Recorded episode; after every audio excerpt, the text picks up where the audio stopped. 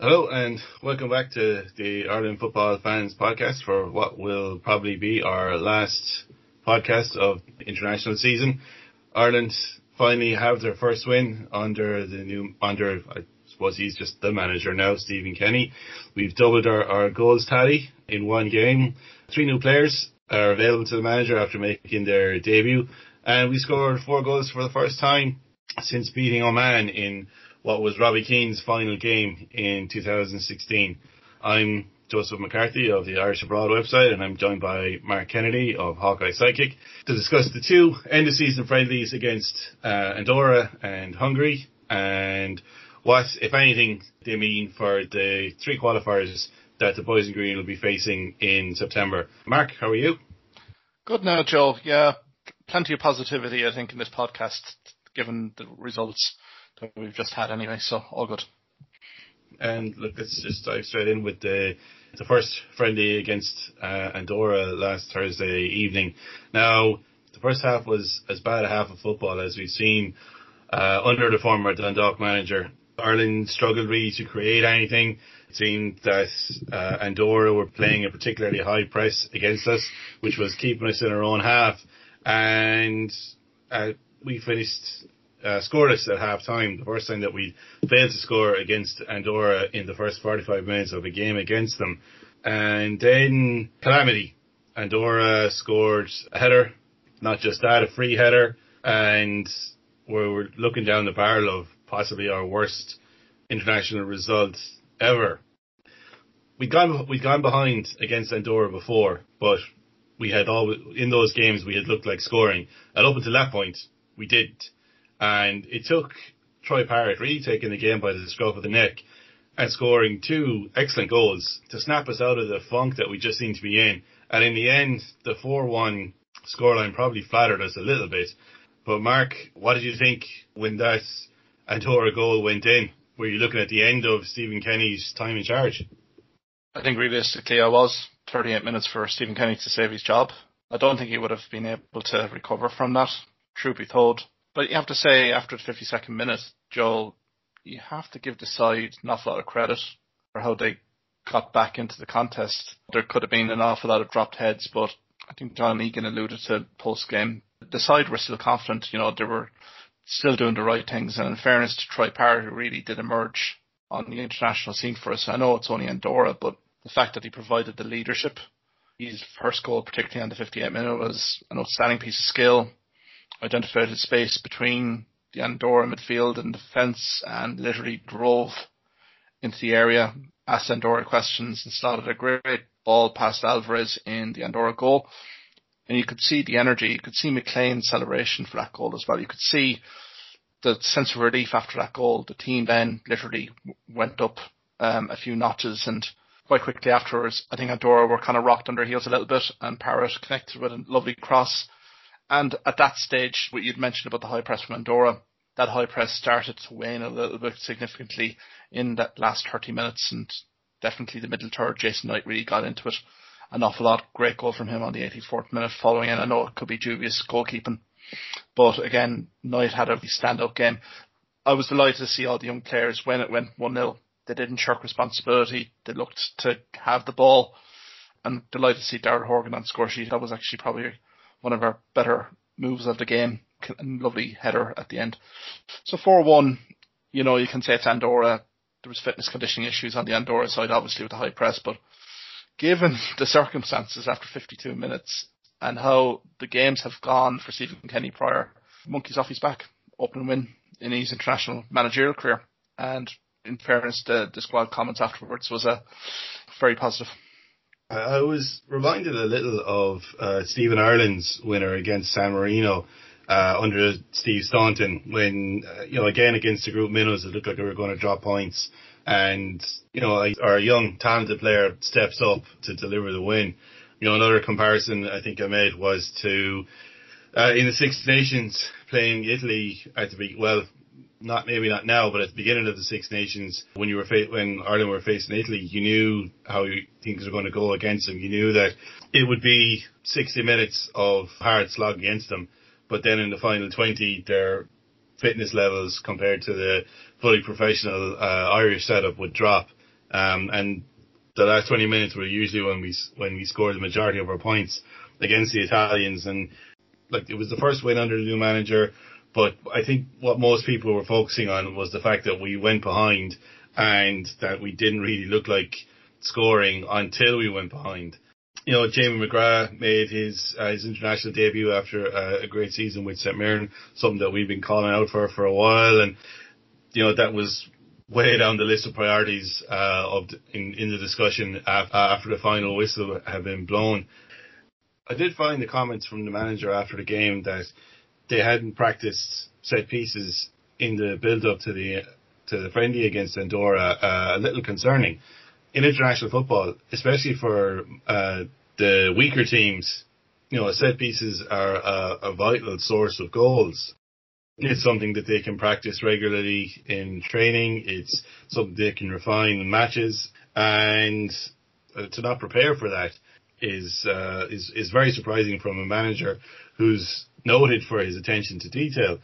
For the actual goal itself, the Andorran centre half, I'm not exaggerating when I say that he had the freedom of the penalty area to pick his spot. There was absolutely nobody marking him.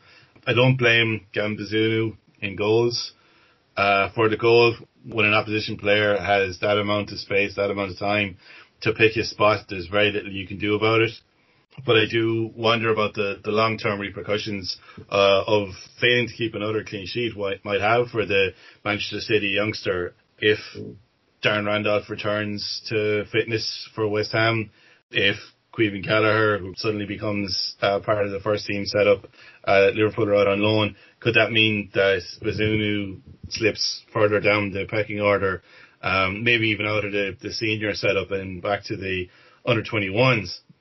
You know, Mark, what did you think of the comments that they hadn't focused on set pieces in the build up to the game?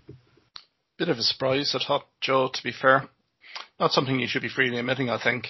Now, I think in terms of Anthony Barry and the training, you could see kind of some of that, you know, come to fruition, particularly second half. But I think you've enough experienced heads there, likes of John Egan, Dara O'Shea, Matt Doherty, Conor Hourihane, James McLean. These are all kind of model professionals. So it was a complete breakdown. Uh, and even I'd go to the free kick that set up the goal as well, uh, Joe. I thought it was a pretty pointless free. That was a bit over eagerness on our part to win a ball in the air it's not as if the Andorran guy was going to basically do anything with the possession, but gave them the opportunity just outside the area to float in a, a ball. And in fairness, as you've rightly pointed out, it's a source of great kind of great attacking platform for minnows like Andorra, you know, that they maximise their corner kicks, free kicks. And fairness to Marc Vales definitely identified weak point. You know, it was kind of like we almost went zone a little bit. Someone thinking that they were going to be following in on central defender when literally he was literally kind of stranded, literally in the middle of the penalty area. And fairness to him, it was a great header. He couldn't really fault the the player for the goal, but yeah, in fairness to Bazunu, like he, there was no fault there. I think it's just a complete defensive breakdown in front of him. Uh, and, and in terms of Bazunu himself, I think, in fairness to him, you know, I thought it was another very progressive performance from Bazunu. I mean, we can say about clean sheets and everything else, but he has shown in the last few games that this is a guy of a massive, massive potential and it'll be interesting just in the off season where he goes. He definitely will go on loan.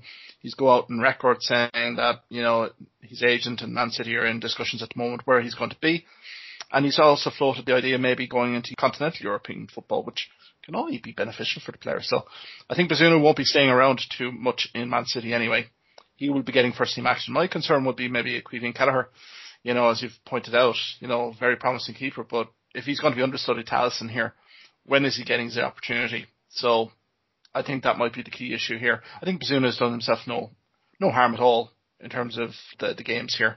And, you know, it, will be an interesting selection poser, particularly with Darren Randolph coming back in. But you have to say, if you were Stephen Kenny, like Bazunu, Kelleher, they've basically put up their hand for selection now for the Portugal game. It'll be very interesting to see the managerial call on that because Randolph hasn't really featured in any of these games. We're kind of saying he's de facto number one, but just the way Kelleher and Bazunu are they better goalkeepers with ball at their feet? I think it's going to be an interesting conundrum for Stephen Kenny to resolve in the next few weeks before the September 1st uh, international with Portugal. It's not just whether or not Randolph is playing first team football. Um, he's missed quite a few of the squad meetups under Stephen Kenny So if he was to come in, just say he was to be selected in the squad for the triple header against Portugal, Azerbaijan and Serbia in September, it'll almost be like starting from scratch with him because he'll have to be integrated into the new way of playing, the new methods of preparation that the management team have, even our organisation for set pieces. Plus as well, Joe, I think Dean Kiely has run the rule over three goalkeepers in this uh, training camp. Gavin Bazunu, you've Caoimhín Kelleher, and we haven't forgot to mention Mark Travers as well, who's probably looking at the outside a little bit, but at least Dean Kiely has seen the underage talent that's coming through. He's seen the form, he's seen their strengths, their weaknesses. With Darren Randolph, he probably knows an awful lot about the player given his professional standing in Crystal Palace, but there's no substitute for keepers being put through their paces in the training ground and seeing him in actual game time in international football. So, yeah, uh, like Dean Kiely's feedback will be pretty pivotal here to Stephen Kenny as well. And sure, he can only really adjudicate on the three guys that he's basically seen so far to throw Darren Randolph in in September 1st. Would that be considered a bit of a risk, just given the lack of game time and lack of, as you say, cohesion and quality, you know, minutes that he's had with the player? So the goalkeeper position has suddenly turned very interesting, which is can only be good for uh, for us. It's it's uh, it's a strange feeling to have three different goalkeepers all vying for the the number one jersey. Um, and you know, if you're, if you're four, if you want to include Mark Travers, and that could be the case for you know the next 15 years. Uh, all three goalkeepers are are young. They're starting out in their careers. We expect them to have long careers, and we expect them to be in the Ireland's Ireland squad for the majority of that time. I think one of the highlights of uh, Stephen Kenny's uh, reign so far has been the performances of Derby's Jason Knight, and he got his first goal at international level against Andorra, and for me, he was one of the stand-up players against Hungary. I think he's definitely cemented his place in the starting eleven. Uh, what did you think uh, of the the Kevin Cabinteely player? Yeah, no. In fairness, Joe, we've been big fans of Jason Knight for quite a while, and he he has delivered. You can see he's settling into international football. You know, he's getting the games. Credit to Stephen Kenny. He, he's keeping faith with them. Technically, a, a very, very good player. Makes the right decision, you know, with the ball. Uh, and to be honest with you, like, as you say, Knight was the standout guy. Not just for his cameos, you know, he was doing an awful lot of selfless running, you know, creating space for others but also uh, very impressed by the Andorra goal that he scored. His willingness to basically commit uh, to a run from deep. Um, that's what we've been screaming out for a little bit, particularly from our midfield unit. And you can say all you want about Juba's goalkeeping that happened for the cross, but for Knight to basically commit to the cross, I, I thought showed what we were being lacking an awful lot since Stephen Kenny has taken charge an awful lot of pretty football has happened in that middle third, but no real kind of incisive end product. And Knight seems to have really kind of bought into that ethos. It's linking in the support running with the, the front men. Uh, look, he's a tremendous talent. I'd be very interested in the off season, see if there's any offers for Jason Knight, particularly from Premier League clubs. Considering maybe the likes of a Norwich City going up, they've sold one of their star players, Aston Villa, in recent days. Uh, it'll be interesting to see with Jason Knight because he was appointed captain by Wayne Rooney. Wayne Rooney has an awful lot of admiration for the player. And again, these international games, you know, his form during this period has been standout. So it can only be good for the player. He's one of the marquee guys now for Stephen Kenny. So I think it's a really positive for the team going forward. You know, the final goal scorer in the game then is a player that Stephen Kenny knows from his time in the League of Ireland. That's Daryl Horgan, who also got his first international goal, finishing off a, a cross from Jason Knight, uh, a reverse of the previous goal where Horgan crossed for Knight to score. Something I've been meaning to look up actually is when the last time his sister for an Ireland goal went on to uh, actually score a goal with an assist from the player that he assisted. I'll get back to you as soon as I can on that one. Horgan, you know, we discussed his inclusion in the squad in the build-up to the two friendlies. You know, he was relegated from the championship and he was a regular starter uh, in the, the Wycombe side until I think early March, and then didn't start another game after that. But he seems to perform well for Stephen Kenny, and he seems to perform well as that impact substitute role. And we saw him again come on to, to great effect against Hungary. I think he he could be one of these players that the manager trusts and he knows what he's going to get from him, um, and that it that it doesn't matter how he's performing at club level. Stephen Kenny knows what he's going to do for him you know, in an international fixture. And like that's that's not a bad thing. You know, um, every I think every manager that has ever been in charge of Ireland has had their favourites, and it could just be that, that Horgan is one of Stephen Kenny's. I was absolutely delighted for him to, to get his goal, and I'm happy to see him continuing in the squad. Totally agree, Joel. Like Daryl Horgan, yeah, it's just playing history with Kenny as manager, particularly with Dundalk. Kind of followed him as he went to Hibernian and now with Wycombe as well. I, I think he's a model professional in terms of how he approaches the game, and I was happy in terms of the Andorra cameo as well, an assist and also the goal as well. Again, a bit like Jason Knightley's goal, made a gamble for for the cross, and I think that kind of spawned, you know, the confidence that was in the side as well. Players were gambling that the right ball was coming into the final third, so in fairness, Daryl Horgan is a very impressive cameo against Andorra. Uh, we'll probably talk about Hungary in a few minutes, but again, he's done himself no harm at all. I know Wycombe have gone down into League One. They're, you know, a well-run club. It'll be interesting to see Horgan's plans, particularly with uh, Gareth Ainsworth in charge. You know, haven't heard anything to suggest otherwise that he won't be at the club uh, next season. So he will get game time, and that's kind of key for Daryl Horgan. So and Wycombe will look to come up to the championship again. They were pretty close to staying in the division all told. So, I mean, I think for Daryl Horgan, a bit like Jason Knight, no harm in showing the form to prospective clubs. You know, we'll see where his club career unfolds in the next few weeks. Uh, before we leave the Andorra game behind, uh, look, we can't go without mentioning uh, Troy Parrott's two goals. I know we did briefly mention on it, but it, you know, it does bear um, a bit more examination. The team looked listless before he got the ball, um, and as he said himself, he saw the pitch open in front of him, and what a way to score your first international goal. To bring your team from behind and then to score the second uh, minutes later. It's been a frustrating season, I think, for Troy Parrott. The loan move to Millwall didn't really work out.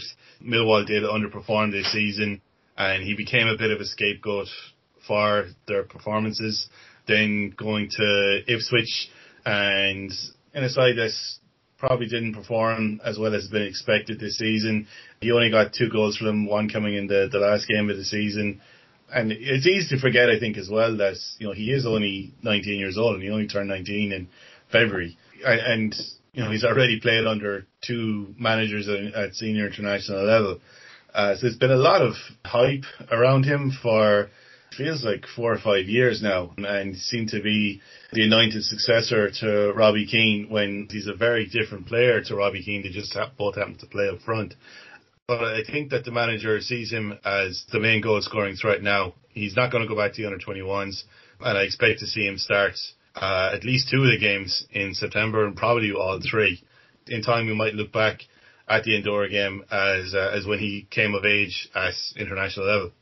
Completely agree, Joe. Now going back to the club career, I think the season has been a good reality check for Troy Parrott with the hype and everything else. That it's not all happiness and light. He's had a very prolific career with Tottenham in the junior ranks, but he kind of found the the pitfalls of football very quickly, particularly when we went to Millwall. Now Millwall aren't blessed with creativity, and the fact that Gary Rowett was deploying him as a midfielder just didn't really work too much. I think he went for Kenneth Zohore up front. And to be honest, to Gary Rowett, Millwall and Tottenham, they made the decision quite quickly that Troy Parrott wasn't getting the development that he required at the club, and everyone mutually kind of agreed that it was best for Troy to kind of move on to somewhere else. And Ipswich then became a bit of a bad situation as well, Joe. If you remember, Paul Lambert was the manager, and I think Troy Parrott was only in the club maybe a week or two weeks when Paul Cook arrived into the club. And in fairness to Paul Cook, had given him the games, but there's an awful lot of turmoil within Ipswich Town at the moment, just with the Alan Judge situation as well. Not prepared to pay a contract. It's just seems a bit messy there. So, in fairness to uh, Troy Parrott, a bit like Jason Knight, and uh, what we've kind of looked at with Daryl Horgan. These games have really come at the right time for Troy Parrott. You know, they were only just coming into form, particularly come the end of the season. And to be honest, the two goals that he he scored were great. But I thought his first touch, the way he uh, brought people into the play, was very impressive in both our games against Andorra and Hungary. Just his overall game really evolving very well. And it's just a key for him now. You know, when he goes back to Tottenham, who knows who the manager will be come next season. But again, he needs game time. Uh, I think Troy, you know, will have learned massively over this last few weeks, uh, particularly in the international setup, that he needs game time to just keep his form going. And to be honest with you, Troy Parrott, he could probably go back to probably a Sky Bet Championship club again and soar because uh, I think the two goals that he scored, particularly against Andorra, were two very different goals. The first one kind of really showing his skill set, leadership, took the game by the scruff of the neck with that glorious run and shot into the net. And then the second one, he's kind of positioning in terms of getting on the end of the cross was very impressive as well. You could say about Alvarez and or in the goal in Andorra, but again, had to be there to kind of put away the chance. So all in all, I think Troy Parrott, from a front line perspective, I think he's first name on team sheet for Stephen Kenny going forward, as I say, in the senior side. And Portugal on September 1st is that sort of player that Troy Parrott could pose problems for Portugal, particularly coming from deep and basically running at Portugal at pace. That's, I think, where we could have problems here, given Portugal's high line press. He may have a bit more um, advantages there if he, he's playing there. But overall, I think Troy Parrott, it's been a good series of games for him. Definitely. And no manager, I think, is going to drop an international striker after he scores twice. Um, so we saw him again start up front, uh, this time with Adam Idah against Hungary. Now, we knew that Hungary would be a very different prospect to Andorra. They qualified for the European Championships. They're unbeaten in 10 games and the last team to beat them was Russia. They've beaten and drawn with Serbia, who've already beaten us uh, in our qualifiers and, you know, came away with a draw against Poland, who had the, probably the best striker in Europe at the moment, Lewandowski up front. But I have to say the performance that was put in against Hungary is probably my favourite under the manager so far with Serbia and Slovakia following after. You know, we've talked before that he seems to have uh, a plan A and not a plan B, or that his plan D is to play is to keep playing plan A. But I think in this game, um, he shackled his attacking instincts a little bit and played a very solid defensive formation and looked to play on, on the break. And um, it, it, worked. Hungary, Hungary had a few shots on target, but I, I don't know if you call any of them a clear cut chance.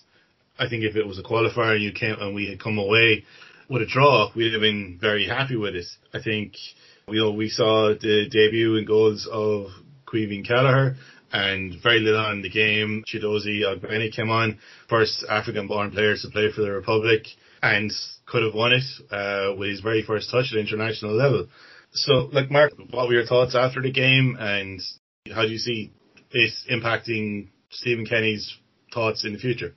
Well, I suppose he went with a three-five-two formation. I think that is it's probably preferred formation given the players that he has at his disposal. I kind of liked in terms of the axis of the team. You know, we had Bazunu, uh, we had Kelleher in goal, we had John Egan, Hourihane, Cullen, Knight. That kind of axis is very solid. And then our O'Shea, McLean had good positive moments. Same with Shane Duffy and Matt Doherty as well. So again, there was an awful lot of solid, um, solid things that happened here in this game. Parrott again led the line very well. Adam Idah tried tirelessly. You know, again, is a player who probably needs a little bit more time in international football. But again, you can't fault the effort. The organisation and shape of the side was very good, I thought, throughout Joe. And it could have been very different. John Egan cracked the crossbar after about four or five minutes. It was a great set piece uh, that we executed right at the start of the game could have been 1-0. Now, Hungary, you could see their centre halves, they do like to bomb forward. But yeah, we kept chances to a minimum. I can only really think of the one just before half time that Gavin Bazunu saved very well from uh, the number nine from Hungary. Apart from that, there was an awful lot, a few half chances, but overall we were kind of comfortable, well organised, a very good uh, performance, and as well, great to see Shane Duffy back in the side. I think when he's in the side, particularly defensively, we look so much better from a kind of a shape and particularly an aerial battle perspective. he didn't put a foot wrong in the game. So all in all, plenty of positives. That O'Shea, Egan, Duffy axis, I think it'll be interesting to see what Stephen Kenny does. You know, a little bit ballsy if he plays a 3-5-2 against Portugal, but again, he's seen to full effect that these guys can rotate into four at the back or three at the back it seems to be there was more comfort here in terms of how we wanted to kind of play the game. Um, you know, we passed from the back. We kind of varied a little bit at times, which is good as well. We've been critical in time in terms of in-game management, that we've been a little bit predictable, a little bit one-dimensional. I don't think you can say that against Hungary. We were through a little bit of a few looks against Hungary, so all in all, I think it was a very positive performance. I think, as you say yourself, Joe, probably the best performance that we've had under Stephen Kenny. And I think based off the Andorra results, I said last week in our podcast, the boost that a win against Andorra would give the side. You've seen it there. It's the knock-on effect. It's the training sessions. Everything after the Andorra game, I'm pretty positive going into the game. It lend it lent itself to another great performance against Hungary, and the hope here is that we gain momentum and we build momentum again for the Portugal game September 1st. They're going to be a different kettle of fish, but again, we're going into that with a little bit of confidence, which is great. I think it'll actually be interesting to see how Hungary do in the very next game, which is against Portugal, who is our very next game in September. The last game before tournament doesn't really show or doesn't really give too much away. We lost our last game before Euro 2016 to Belarus in Cork, and less than three weeks later we beat Italy. So yeah, I'm not going to read too much into Hungary's performance, but it will be interesting to see how they play against Cristiano Ronaldo and Fernandes and everybody else in what, for my money, is one of the favourites for the the tournament in in a week's time. Uh, just you mentioned the the back three there. Well, Egan would probably be the only one that would play regularly in a back three at club level. O'Shea, we know, can play anywhere across the back four, and Shane Duffy has he hasn't had a good season for Celtic uh, at all. The loan move has just been a an absolute disaster. After uh, two goals in his first few appearances for the Hoops, it just all fell apart after that very very quickly. But for the two players that wouldn't play in that formation very well, it just seemed to suit them all pretty much down to the ground with Duffy on the left, Egan in the middle, and uh, O'Shea on the right, supported by Doherty and, and McLean as wingbacks. Now, Doherty played his best football as a wingback for Wolves. He hasn't really had a chance to play in that position for Spurs so far. You know, Jose Mourinho doesn't really play with wingbacks, and we don't know what the new manager at White Hart Lane is going to do in the new season. But James McLean actually really surprised me for what I thought was a bit of a subdued performance against Andorra. I mean, it just seemed to be selected at left back because he's left footed he was actually really good as a wingback and could be an option there in future. You, look, you know what you're going to get from McLean every time he show up. He like, I genuinely think he'll have to be trailing a, a, a lamer internal organs before he'll pull out of the squad. And he'll never stop running. And he didn't stop running against Hungary, uh, right up until he was substituted for Ryan Manning. I'm not sure if it was his position on the pitch or if he'd been practicing and training, but the passes and crosses he made against the Hungarians were, um, you know, of a pretty good quality. He'll always have his detractors. He'll always have people who, who don't want him involved in the Ireland team. But um, I, I'm on record as, as liking James McLean uh, as a player and, and as a person, and um, I'm happy to see him continue with Ireland until he decides he's he's no longer capable of doing it. Yeah, I think his versatility, Joe. I think he's model professional, to be perfectly honest. You know, just his work ethic, his conditioning is always immense. And to be honest, he did himself no harm at all, just in terms of the way he kind of filled various roles for the team in the last two games, particularly being in that back four, you know, that left full back slot into Stevens there, but we do need backup there. And I mean, McLean put up his hand. Now, there was cohesion issues between himself and Curtis and Andorra, but as you said yourself, when the two guys basically got the cohesion spot on, there was an awful lot of good delivery down that flank, particularly against Andorra and also in Hungary as well. When McLean's game is uncomplicated, that he runs down the line and really hits a first time cross in, does provide an awful lot of assets uh, for a team and I think the versatility is was huge and I think he's another one of these players around the training camp. He's a good personality to be around the place. He's very passionate about the side, immense pride wearing the jersey, and that's what we require here, Joel, as well. And think McLean has done himself no harm at all. I wouldn't be surprised if he's going to be selected for the Portugal game on September 1st. So, look, I've been on record say with James McLean, quality quality player for our side. You need players like that in a squad to kind of provide that work ethic And if a few words have to be said in the dressing room, you know, I'd say McLean wouldn't be afraid to say it. So you need, you need guys like that to kind of keep people firmly on the ground. So no, it's been it's been a good few weeks there for McLean, particularly with Stoke City and heading into the Republic of Ireland uh, camp as well. One of the players that was disappointed across the two games was Conor Hourihane in, in central midfield. Look, his his season has been disrupted. He was out of the picture at Aston Villa despite scoring for them in the Premier League this season. The loan move to Swansea it didn't go as badly as, as say Shane Duffy's did to Celtic, but um, I w- you wouldn't really call it a success. And you know, losing the playoff final is always going to have an effect on your preparation for anything. So it's possible that his his state of mind wasn't the greatest going into these two games. But I, I didn't see what he was bringing to the team. I felt his, his set pieces were a bit sloppy. They didn't seem to be finding anybody. He was slow in possession. And I think when he was replaced by Molumby, Molumby brought a bit of energy to the centre midfield, you know, in the, in the area where Hourihane had been playing. And I think he was outshone by Jason Knight beside him, who pretty much didn't stop moving from the first whistle until the last the last minute of the game. And for me, uh, he's definitely going to start in September and probably all three games and I doubt he'll stop running for the 270 minutes against Portugal, Azerbaijan, and Serbia. Yeah, no, I kind of slightly disagree. Now, to fairness, Conor Hourihane could have been a very easy decision for the player to decide after the Swansea's loss to Brentford, Wembley. Ring Stephen Kenny said, "Look, you know, I'm having a niggle here, won't travel," but he travelled immediately to Girona to the summer camp, training camp, which you have to kind of admit here, Joe. You know, it shows he's kind of you know, his appetite for the national team. Now, I think in terms of these games, has been interesting himself and Josh Cullen, that kind of, that sync. They've played the two games kind of in the anchor kind of role midfield and that does take a little bit of time, particularly, you know, to gel between the two players. I don't think against Hungary he was relatively good. I thought the Andorra game, like the rest of the team for the 50, 55 minutes, was a little bit kind of passive and stuff. But one thing with Hourihane is, you know, he does link up play very well. He's a good passer of ball. Again, I think the key question here for Stephen Kenny is, you know, where Jason Knight is positioned. I think that I think is Conor Hourihane's more favoured spot to be a little bit further up the park. Again, he'll certainly do a job for us in the centre of the park uh, with Josh Cullen.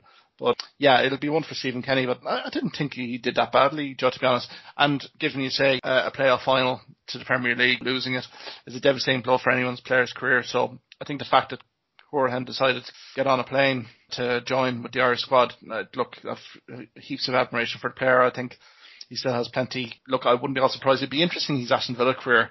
He goes back to Villa, you know, the off season. I wonder if a Premier League club will be probably eyeing him up for a summer transfer move. So as long as he's playing regular first team football, I think he's a quality stand up player for us.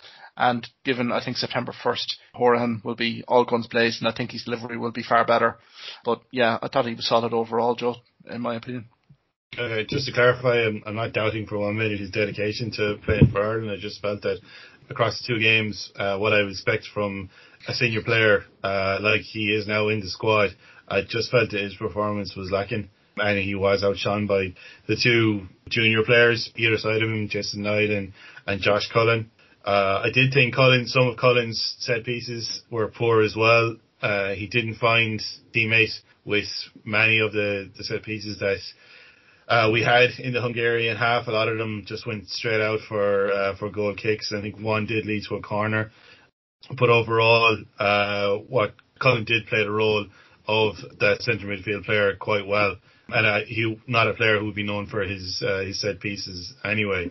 I think after the two goals against Andorra, you know, we, we knew that Troy Parrott would find it much harder to find the back of the net against Hungary. Playing in that 3-5-2 formation, and even though we had five across the middle, it did seem to me that Parrott was dropping quite deep uh, to help the midfield three, and that meant that his partner Adam Adam Idah up front was often quite isolated. But both players are still very young uh, in international terms, and I think that they probably learned a lot. They probably learned more from uh, from playing Hungary than they did against Andorra, to be honest. Finally, Chiedozie Ogbene, you know, former Cork City and Limerick FC player, comes on.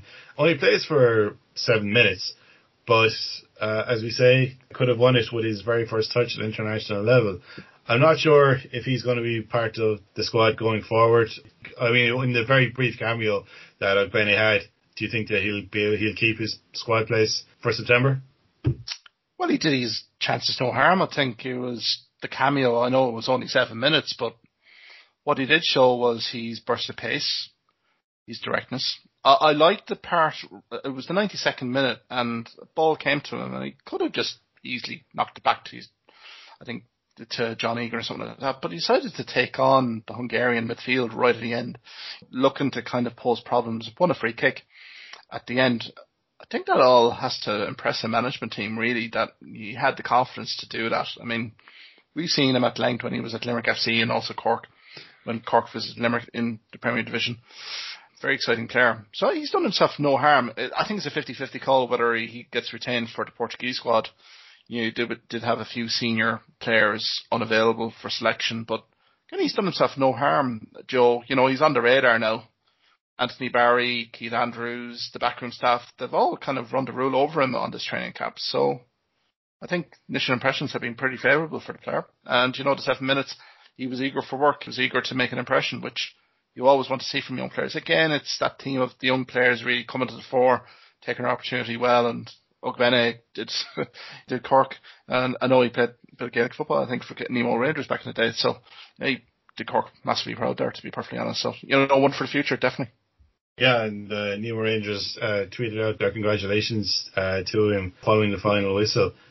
I think the two games have been a worthwhile exercise. I think there's been players uh, who impressed and players maybe that would have been on the fringes of the squad could now find themselves very much part of the first team picture when the squad for the three qualifiers in September is announced. I'm a little disappointed that we didn't get to see uh, any of Mark Travers, uh, Andrew Omobamidele, or Lee O'Connor. Of, of, the three, perhaps Omobamidele is probably the most of the fortunate to miss out. You know, he had a great end to the season with Norwich City, uh, capped off with his, his first senior call up and would have become the first player born after uh, Mick McCarthy's side was knocked out of the 2002 World Cup to earn a senior cap if he had appeared against either uh, Andorra or Hungary. With the end of the international season, um, as well as the seasons in England and Scotland, uh, we're going to we're probably not going to have any episodes until the build up to the three qualifiers in uh, September begins. So, uh, Mark, do you have any final thoughts at the end of uh, another international year? An interesting international year, Joe, to be honest, with COVID-19. You know, Slovakia, some near misses in the League of Nations, but doom and gloom, uh, it's suddenly kind of hopefully rising out of that with these two performances. The Andorra game, I think, was a key win. You know, you can say all you want about Andorra there was awkward post-match analysis and RTÉ recall that from Peter Collins and Richie Sadlier. But again, it was important for the team to get that win. And I think the confidence spread and you could see a more assured performance against Hungary. I think it bodes well. Now, I know we have more significant opposition to face, particularly September 1st with no other than Portugal. But there's no harm in playing Portugal immediately after European Championships. New head coach may be installed, might have new ideas. So all in all, I think Joel optimism. We're now seeing underage talent coming through, emerging into the senior side, and let's hope now that you know Stephen Kenny and the side can build on the results here in the last few days and uh, continue. And I mean, I think the most important thing from my perspective is that these young players are getting significant game time, along with the rest of the, the Republic of Ireland side. That they're getting game time, they're in form, full fitness, and you know can increase squad competition. That's all we're looking for, and if we do that, results will ultimately follow. So no, a bit of optimism there, thankfully, uh, to end the season. Yeah, I feel very much the same way. The performance, especially against Hungary, uh, gives us a lot of hope for the future. It's tempered a little bit by the fact that the last time we said that was uh, in the loss to Serbia, and in the very next game we lost to Luxembourg. Our very next game is going to be away against Portugal, and I don't think even the most optimistic Ireland fan expects us to get anything uh, in Faro. But it's followed uh, by two home games against Azerbaijan and Serbia, and there's a real chance we could come away with at least four points from those two games. It'll see Stephen Kenny's team playing in front of a, home crowd for the first time since beating New Zealand in a friendly in November 2019. Like you, I've been really impressed with the young players that have been brought into the squad and, and playing under unique, impossible conditions. But the last two or three games have seen them improve. We've got genuine competition for places in goals now for the first time in a very long time. In defence, you know, we've seen Dara O'Shea, John Egan emerge as viable partners for Shane Duffy. And up front, Troy Parrott and Adam Idah could go on to have a partnership, you know, for many years to come. Look, football's a, a funny old game. After Andorra scored, I think we all thought that would be the end of the manager and, you know, less than a week later, we're contemplating the, the qualifiers in September. I'm still not sure how I feel about him, but I definitely feel better about him than I did 60 minutes into the friendly in the Estadio Nacional in Andorra. Uh, on behalf of, of Mark and Phil, who couldn't join us tonight, uh, I'd like to thank you for listening to our discussions on the national team over the last 12 months. We'll talk to you again, no doubt, in August, uh, in the build up to the, the triple header of qualifiers, and um, uh, we hope to talk to you then. Bye.